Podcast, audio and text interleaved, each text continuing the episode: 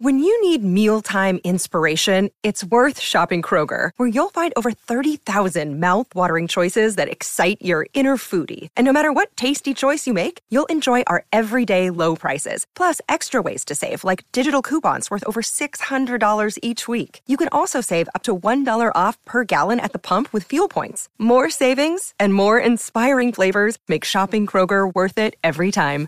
Kroger, fresh for everyone. Fuel restrictions apply.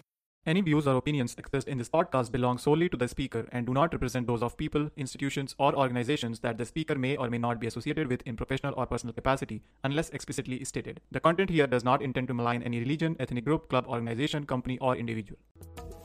You are listening to Namaskar India podcast, where we try to understand the vastness, diversity, and cultural heritage of India we live in today.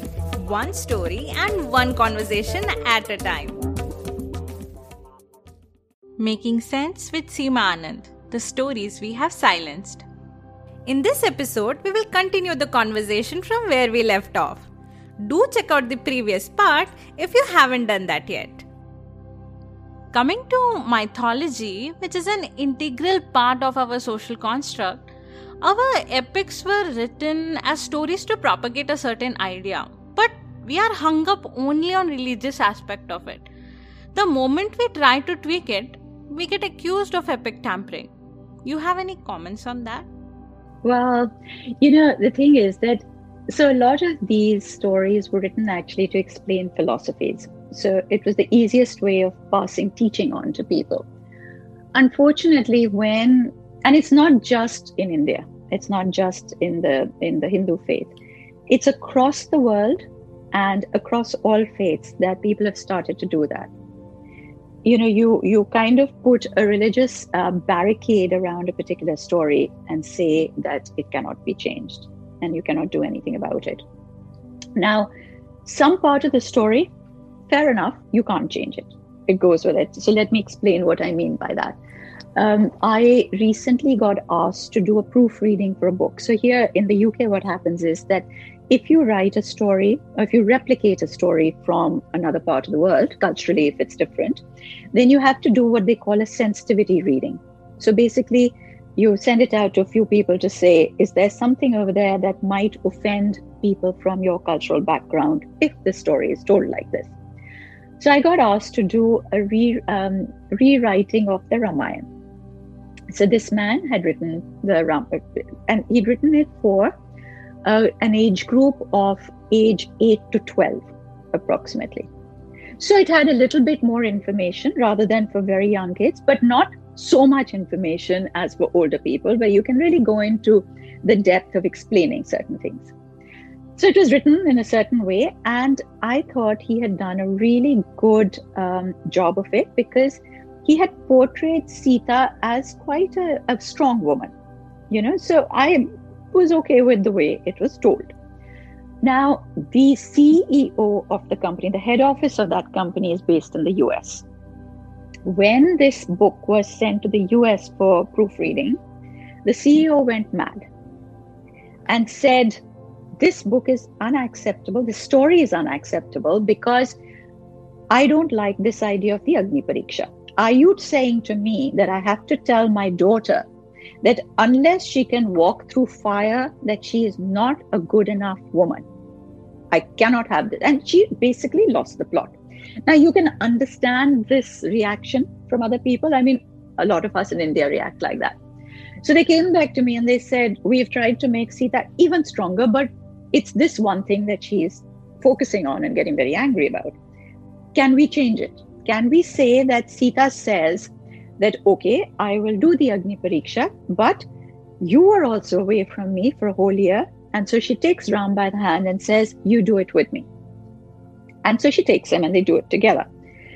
And I said to the lady, I said, No, I'm sorry, you can't do that. You can't change the story that much. Much as we'd like to believe in an ideal world that that's what happened, but that isn't how the story is told. And the first thing is that you have to learn to accept certain things the way they are told, whether you agree with them or not, or whether you like them or not, they've got to be accepted because it's part of a different culture. That's number one. But the second thing is that I find that nobody actually explains this bit of, and fair enough, oh, like I said, this age group was such that you don't, you cannot explain um, certain things.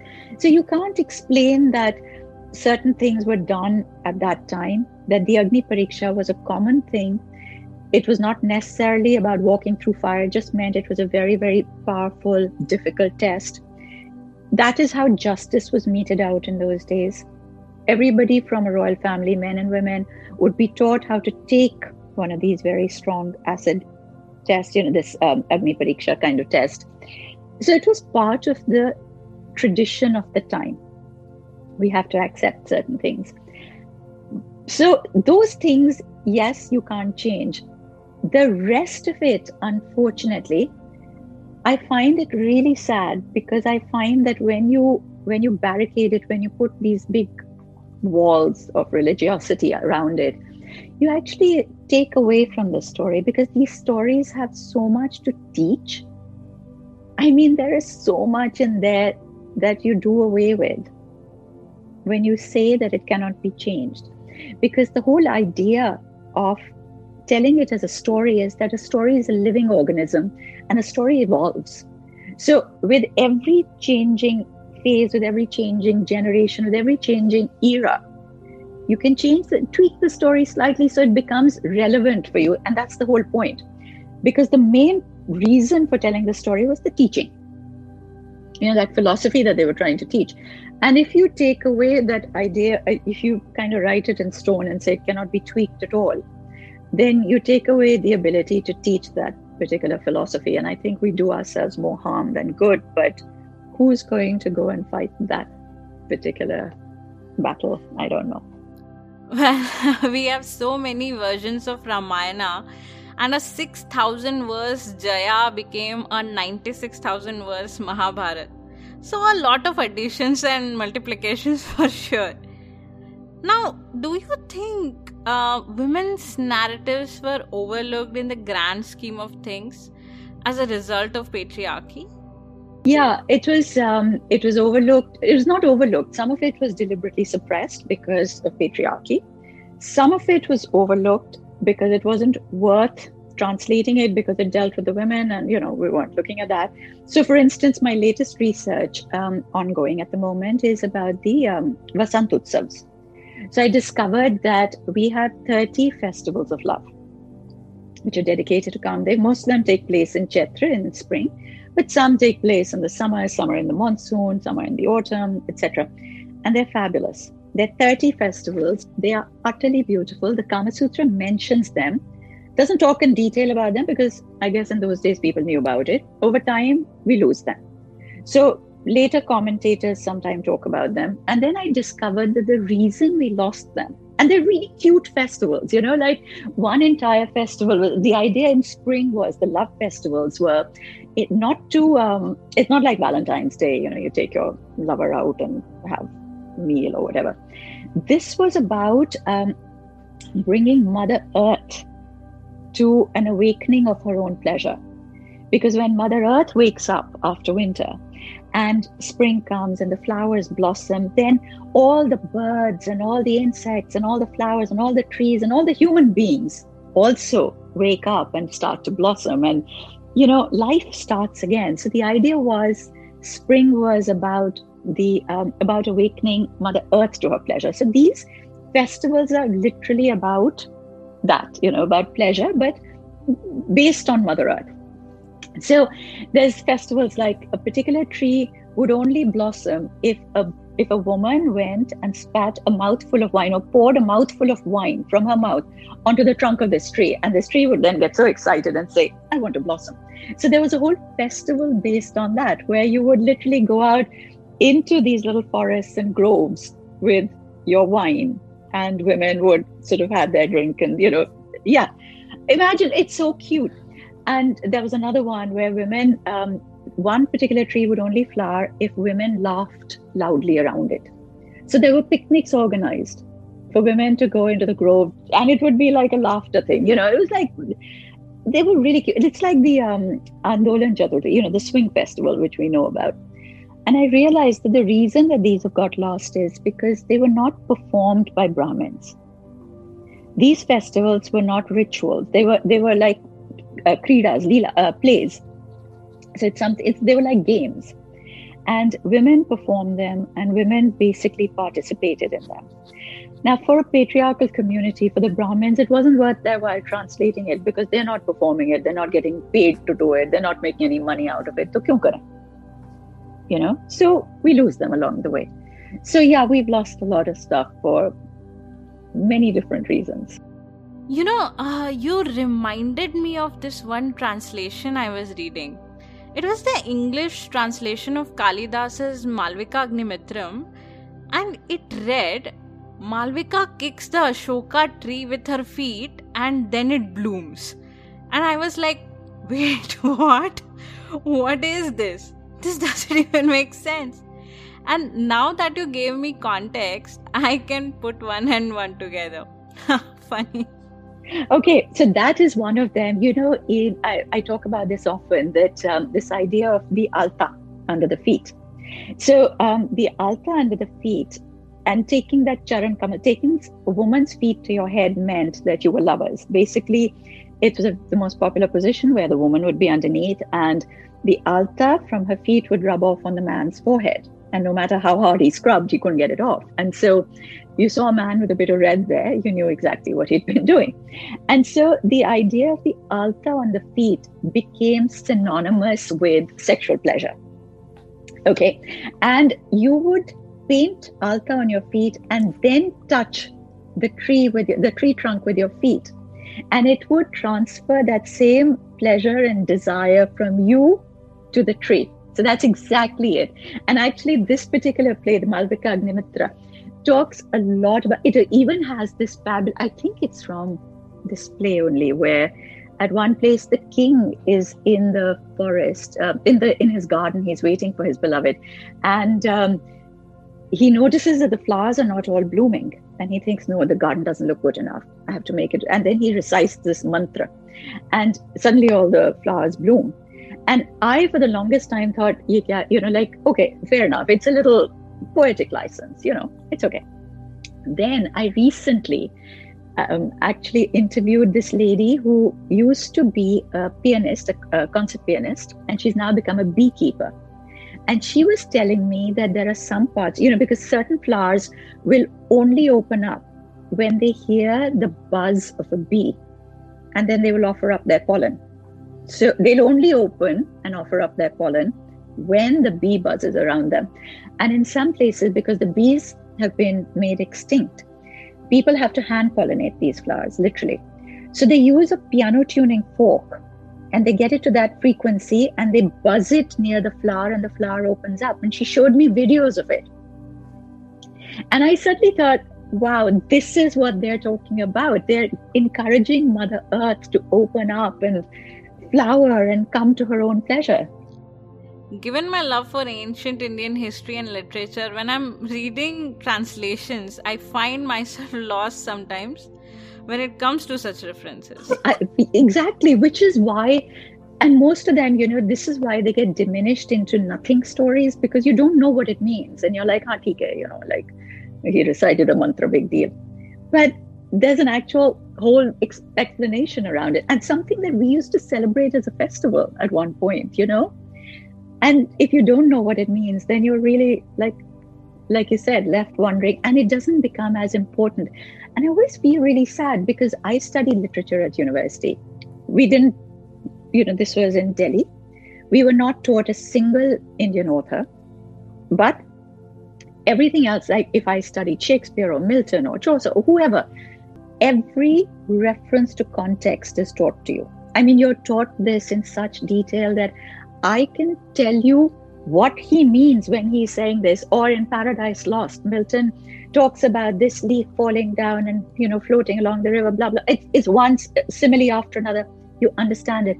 Nobody does that with our indian literature and we've lost it and we're losing it. And that's just wrong because it's so beautiful. It is you know it is such a shame but I cannot read Sanskrit, and given I'm a history buff, I rely a lot of times on translations. and you know the thing is like i started learning sanskrit just to be able to because i also like you i read the translations. But in my learning of sanskrit i have discovered that these books are written in very ancient literary sanskrit. So even if you learn sanskrit now you won't understand what they're saying okay some consolation i think i'll make peace with it given it is so hard to understand old sanskrit old prakrit or Paishachi Alrighty. Translations rule. Though I really wish there was a dictionary of sorts to explain the metaphors at least. You know, this is what I tried when I was when I wrote my book. I tried to do a dictionary of metaphors just to explain that when you read the Kama Sutra, this is what they talk about, this is what it means. So when you read a book, this is what it's supposed to be saying but um, yeah, I think it need. So I came across something by a gentleman called V.M. Kulkarni, and he's written like a, a glossary almost of Prakrit verses um, from Sanskrit love poetry. So literally the Prakrit verses, and he's tried to explain what those things mean. But I tried talking about a couple of those and uh, it got people really worked up because it's like, nahi, this is Sanskrit. It's a, it's a divine language. How dare you say that he was talking about erotica? But, you know, the Kama Sutra was also written in Sanskrit only. So, anyway, but yeah, if you ever want to read it, um, his name is V.M. Kulkarni and he's done quite a lot of the translation. And it's amazing because he kind of literally takes the word and he says, This is how people have translated it, but actually, I don't think this is correct. This is what it means. And it's fantastic. Like, I just, I have to tell you something that I've just discovered and I'm so excited. So, he talked about the man as the Kati Sutra. Now, I'll tell you what Kati Sutra means because, of course, we don't know. I didn't know. So, there is a text called the Shilpa Shastra, the Shilpa Shastra is our ancient text on architecture and sculpture. Now imagine if your teeth so it has basically all the formulae on how you, you know, how you take measurements, how you take ratios, etc. Now imagine when you're trying to teach a young child today how to draw something and you make a paper with lots of squares in it and you say okay in this square you make this one you know what i mean so you divide it up so you, so the sutras were made literally as lines that would run through different parts of the body. The Kati Sutra is the line that runs across your waist. So when you do your drawing, you draw that particular Kati Sutra, you draw a line across um, the page, and that's where you know your waist should be. Simple. So it refers to the man as they make love. And he is wrapped, his legs are wrapped around her waist like a girdle he becomes and again as you know i've talked about the the jingling girdle before that you know when you wore that jingling girdle around your waist and you were up on the woman was on top during lovemaking she made sure that that um, that girdle the bells didn't make a sound. So that girdle is very important as part of her jewelry. So he talks about the man as the this particular text talks about the man as the kanak kati sutra the golden girdle around her waist which is so exquisite. I mean, to me, it's just the elegance of the language. And if I was to talk about it on a reel or something, half the people will start jumping up and down saying, Why are you discussing this in terms of sex? I'm not. I'm trying to explain that it is so beautiful. And if you don't know what the Kanakati Sutra is, then you don't know. You know, like, okay, fine, it's a, you know, Mm, do you think folklore and ruler stories are much more realistic and relatable in contrast to the canon narratives? I think, in a way, maybe because they're more down to earth, they haven't been written in fabulous language, maybe they're more approachable. And also, possibly, if they haven't been appropriated for religious purposes, then yes, there's still something that you can talk about in terms of people so yeah they are a little bit more relatable i guess yeah yeah but i have to say that i love the the language of the the bigger epics just because they were written by the masters of the language and the exquisite turn of phrase. Oh my God, it's so beautiful. But you know, Aradhna, it takes time and effort to understand each little word, and we don't have the time or the patience to do that. Yeah. Yeah or the person to teach us. I must tell you, there is one aspect of uh, Indian mythology I find very empowering. Uh, stories from the Shakta tradition. The kind of pedestal they give to women is fantastic. I don't know why that narrative is not part of our collective psyche. Yeah, but even if you think about the entire Shakta tradition, I mean, the Mahavidyas, most people don't even know that these 10 goddesses exist. A lot of times I will mention that to people who are my age and grew up in India, and they'll be like, oh, what are the Mahavidyas? Who are them? Yeah, so I don't know. Um, I can say, for one, that Tantra is a very esoteric philosophy. It's an esoteric tradition. They don't talk about it. And unless you become an initiate, you become an actual formal disciple, a lot of it is not told to you anyway. You're not allowed to know. Um, and a lot of those things are very difficult to understand for the average person because, again, it's all metaphorical. So if nobody's there to even teach it to you, I guess you're going to just uh, take it as weird or um, deviant or, you know, and not take the trouble to follow it. Like there is always this thing about the, you know, whenever you talk about Tantra, they always, if they're showing paintings, they'll always show a painting of Chinnamasta. And if you see, as an average person, if you were to look at a painting of Chinnamasta, here is a woman standing on a couple who are making love on a funeral pyre. And she has chopped off her own head and she's holding her head in her hands. There are three streams of blood coming out of her neck, which are feeding two women on either side and her own chopped off head. I mean, if nobody explains that to you, what are you going to make of that painting? There is no way of explaining it.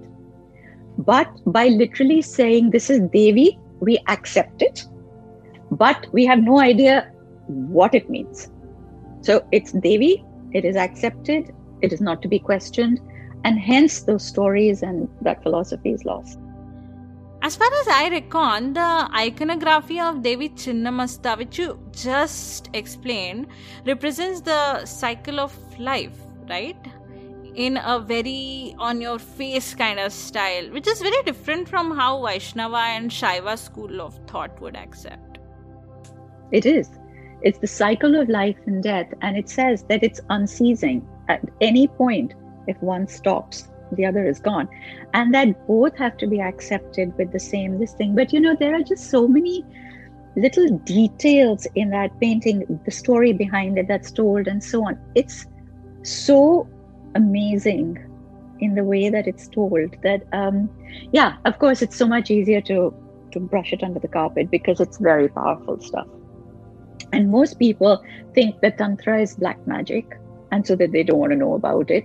And we are not helping. You know, people say to me, Oh, Seema, when I do a talk, and they're like, Oh, Seema, we were such a liberal society. What happened? Was it the British?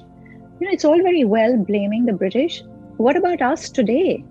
It's 70 years since they went. Look at the way that we are reacting to things now.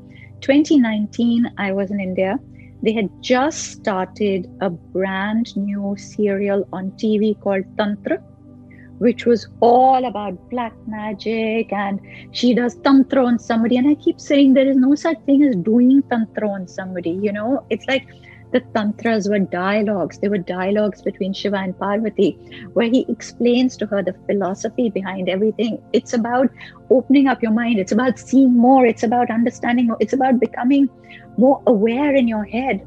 Nope. It's negative. It's black magic. It's, I give up. When we use the words divine, feminine, or Shakti, what exactly does it mean? So we believe that the, I mean, keeping it really, really basic, the path to heaven is your Shakti. So basically, you arouse your Shakti. We refer to pleasure as a Shakti. It's, you know, it's that whole um, sort of energy, it's a life force. That goes through you. We were told in ancient times that women have eight times the level of uh, the capacity for pleasure, the capacity for Shakti than men, which is, I guess, one of the main reasons why women then had to be kept in control, they had to be pushed down. Um, and yeah, so, you know, this, when you think about this Shakti rising through you, and I always try and explain that it's not like a fountain that just goes through you. It has to be built up very slowly. It pulsates, it goes up, up and down, and so on. But um, the fact that a lot of it is through the female body, it's a oh, um, I always tie myself up in knots when I try and explain this in a in a small manner. But basically, the fact that we look at Shakti as feminine it's the female it's uh, in gender terms it's female. And it is your energy it's your life force and that's what in the most simplified, uh, simplified terms that's what we mean when we talk about the divine feminine. Hmm. i see what you mean. Um, i can imagine why it is so tough to wrap our heads around these concepts given it's not part of our collective ideology very similar to the Das Mahavidyas you just mentioned and what they represent, and the meta and psychological aspect their stories are probing at. Yeah, and unfortunately, a lot of times the reaction I get if I try and explain something, somebody has heard about a little part of it from somebody else. And they will come back and fight and say, No, what you're saying is wrong. It is this and you try i used to try and explain in the in the past and say you know this universe is so vast. You cannot say for something that is a philosophy that's existed for 10000 years how can you as one human being say one sentence and encapsulate it in that one little sentence? How can you even dream of diminishing that philosophy in that manner? But you can't explain it to people. And um, yeah you just kind of say okay um, also another very powerful construct which i came across and seems like all stories associated with them are either lost uh, or are in shrouds uh, is the uh, concept of 64 uh, or Chauset yoginis. Um, can you help shed some light on that? To me, um, I just so yeah. Um, I think first of all that that number 64 is it comes up constantly everywhere and um, it's a multiple of eight. So basically it's supposed to show you that it can be multiplied into eternity without any part of it changing. So it's like uh, you know you don't divide it you don't subtract it in any way. It can be multiplied into eternity without changing anything. The yoginis themselves represent the shakti. I mean to me that's what I see them as. Um, they represent the Shaktis, they represent certain trends of thought. And I think that a lot of times the word 60, like in the uh, Kalas, you know, the 64 skills in the Kama Sutra as well, I think that it was just basically to talk about um, pushing yourself beyond the boundaries, that number. So, you know, if you say 10 skills, people feel, oh, I can easily take 10 skills. And, you know, if you say 100 maybe they'll feel i can never quite get to that. I don't know. But um, maybe the, the maybe the number 64 has a psychological connotation which was supposed to mean multiple things. You know like with the Chaunsat Kalas with the 64 skills you would um, literally say that okay this is about extending your knowledge to the next thing and the next thing and the next thing. It wasn't about saying, okay, there's a, yeah, you got 10, you're good, move on, you know. Um, I, you know, it's like in modern day coaching. When you say something, your coach will say to you, okay, give me three reasons why you're being stopped from doing this. Or, okay, you plan to do this, give me three ways that you might do this. And they always do that because they say, if you say, give me one, you limit yourself. But you say, give me three, you have to extend your mind. And I think it was about extending the mind. Tell me, what do you think about the 64 yoginis? Aha, uh, so it's my turn. So, when I look at the iconography of Chauset yoginis along with the Saptamatrikas, some are Saumya Devis and some are Rudra Devis. and agreed that some imagery is outlandish as well. But in essence, it paints all aspects or attributes one should imbibe in themselves in a very metaphoric way, like Chauset Kalas you mentioned. At least that's how I see it. But yeah, the Murtis can be a bit scary for those who don't know much about them. Yeah. That, of course, is literally uh, a case of, you know, everybody's, like I said, close mindedness. So maybe their comfort levels and that's what they are happy with. But no, yeah, like, okay, so similar to what you just said, and as I said earlier, that I think that they just represents all the different life forces inside us. Because, you know, we are made up of all of those Shaktis, of all of those emotions, of all of those facets. And at no point is any facet a standalone. Okay, so I just did this um, thing on, um, you know, I do a tantric meditation video on my Instagram weekly. Well, I try and do it weekly most of the time. It kind of falls by the wayside. But I was trying to explain this that you know, in in regular meditation, we always look at things that distract you, and you try and detach your distraction because we call it the karmic cycle of a particular part of your body. So, like the eyes, the karmic cycle is what you see. And so you say, okay, looking at different things during my meditation is going to distract me. I'm going to cut them out. In Tantra, we say that that is the Shakti of the eyes to see. So you try and see more. You try and see more deeply. You get more into it. You see it so much that you can see beyond. You know, you literally see through it. And I was trying to explain that we're made up of so many different elements.